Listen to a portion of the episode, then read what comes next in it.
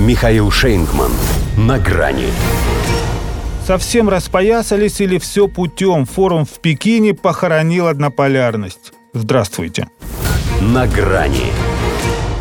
На этот раз международная изоляция у нас получилась выездной, но от этого не менее насыщенной, кого в ней только не было за эти пару дней. Встречи на высшем уровне шли в режиме сеанса одновременной игры. Однако это была не игра, а та самая реальная политика, которой свойственны обмены не только любезностями, но и мнениями. Причем как с тем же Виктором Орбаном, подчас диаметрально противоположными. При этом у венгра по-прежнему не пропало желание сохранять с Москвой прагматичные отношения. Чтобы оно сбывалось, ему для верности надо было оказаться меж лидерами России и Вьетнама, ведь господина Тхонга тоже зовут Вован.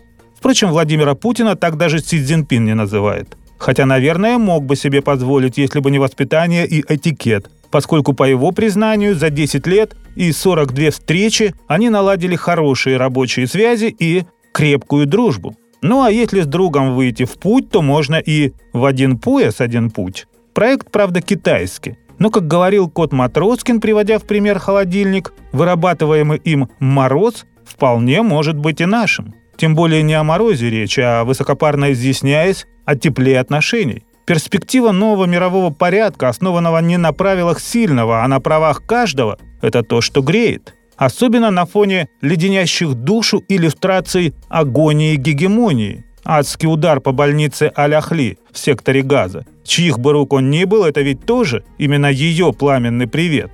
Ибо так, оставляя выжженной землю, и уходит во свояси исчадие. А на форуме в Китае не то чтобы уже в другом мире жили, но вели себя так, словно и нет для них угроз Третьей мировой. Будто не понимали, и чего от них добиваются западные неоколонизаторы. Планы на будущее строили, о контактах и контрактах договаривались. Пекин тут и вовсе обнаглел настолько, что к две тысячи тридцатому своей инициативой пояса и пути собрался ежегодно генерировать до триллиона шестисот миллиардов долларов дохода. КНР и Россия уже здесь и сейчас подписали крупнейший в истории отношений двух стран двенадцатилетний контракт на поставку российских агрокультур стоимостью в два с половиной триллиона рублей.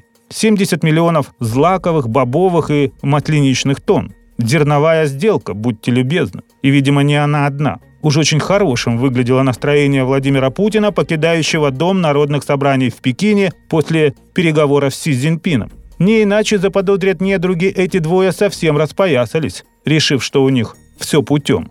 И ведь не только у них. Около ста тридцати делегаций, три десятка лидеров. И многие, наверное, догадываются, что кое-кому на Западе не понравится их общая фотография с Путиным и Си. Но плевать они на это хотели. Нельзя, конечно, сказать, что собрались все на китайском берегу, поскольку а где еще ждать, когда мимо проплывет труп, сами знаете кого. Но и без него это были похороны однополярности. Ибо один пояс, один путь – это дорога на ярмарку. Стало быть, те, кому с нами не по пути, уже идут оттуда. До свидания. На грани с Михаилом Шейнкманом.